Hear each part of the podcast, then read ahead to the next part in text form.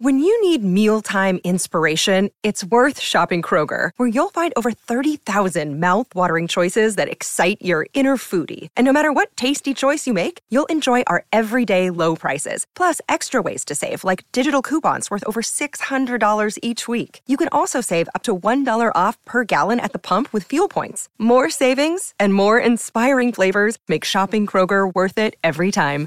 Kroger, fresh for everyone. Fuel restrictions apply. Hello and welcome back to 365 Days with mxmtoon. I'm Maya, a singer, songwriter, videomaker, Oakland native, and current pandemic quarantiner. I'm also a big fan of history. I love untold tales, gross facts, hidden secrets, anything weird, dark, and funky from the past. Each day, I'm going to share a few of my favorite deep cuts with you, so let's take a look at today's stories. It's 365 with mxmtoon. New facts every day, so don't leave too soon. I'm gonna teach you stuff, no, it won't be tough. Gonna go a year till you've had enough. It's 365. Exactly one year ago today, the National Basketball Association announced that they were suspending the rest of the 2019 to 2020 season, transforming the COVID 19 pandemic then a largely overseas problem, into a full blown reality in the United States. That was the beginning of what has seemed like a never ending new normal. And coincidentally, exactly 103 years ago marked the start of a very similar pandemic, the 1918 Spanish influenza, whose first case was officially recorded at Fort Riley, Kansas on March 11, 1918.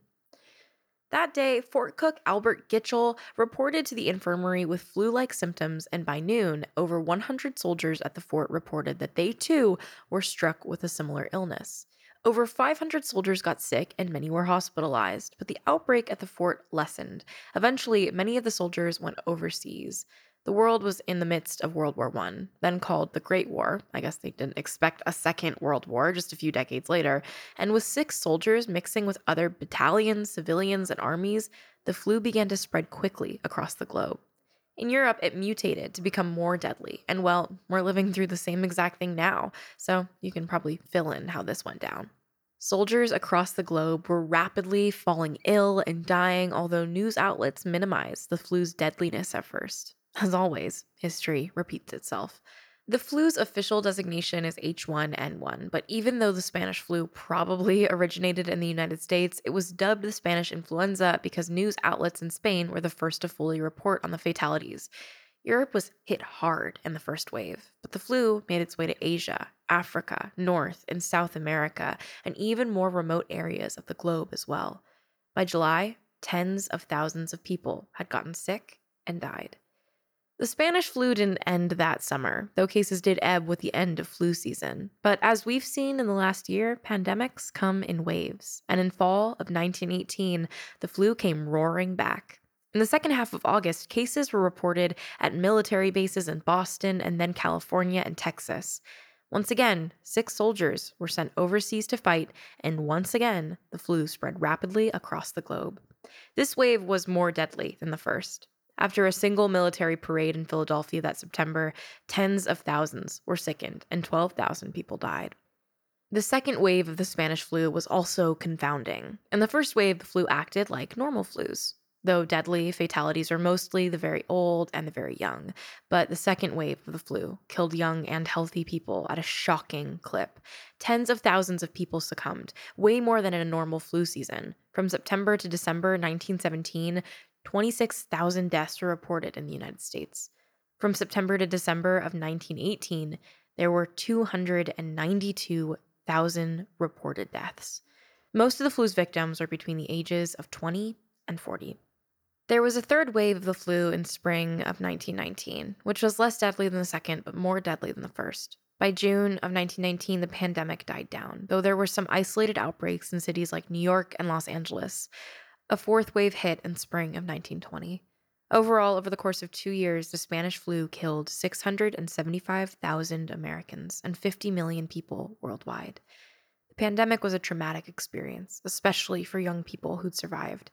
The one two punch of the deadly war and the even deadlier pandemic yep, that's right left an indelible mark on a generation. In fact, there was almost a collective experience of forgetting the pandemic. Once it was over, no one wanted to talk about it. It was only mentioned in passing in literature and music. Even historians didn't write much about it. It was, to put it very mildly, a bad time. It's possible that we'll treat COVID 19 like this in the future, though with the internet, probably not. We did learn some important lessons from the Spanish flu. Concepts like social distancing, good ventilation, lockdowns, and community containment, things we're practicing, or sort of practicing now, were learned in 1918 and 1919. In Europe, cheek kissing as a greeting stopped among strangers. Rumor has it that the steam heat radiator system in New York was designed to combat flu circulation by overheating apartments, so residents would have to open a window and get fresh air. Historians are not certain about this, though. Still, it seems like we could have learned a lot more from it. History is always doomed to repeat itself. And now let's talk about music. Today, in 2019, YouTuber Corpse released Catgirls Are Ruining My Life.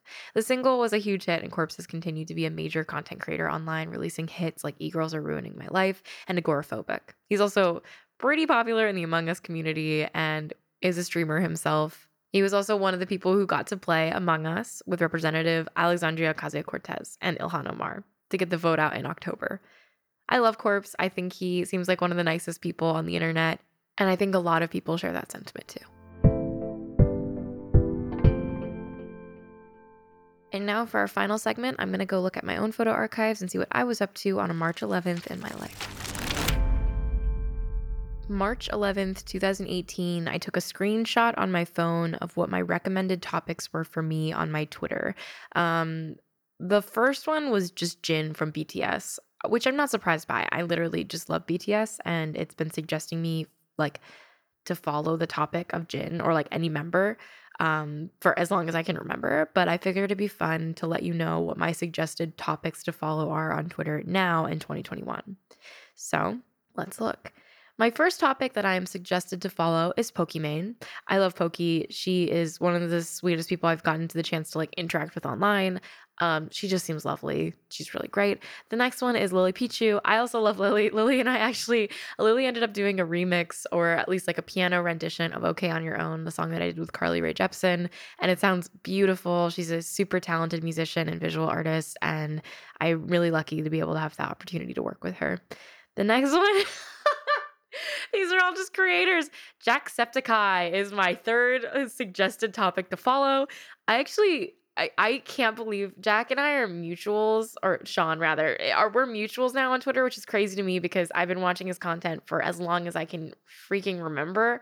Um, my dad also loves his YouTube videos, which I think is incredible. So if you're if you know that, that that's what's up. My next one is the 1975, of which I don't actually listen to the 1975, so that's a little bit confusing, but you know, what? cool, uh, nice.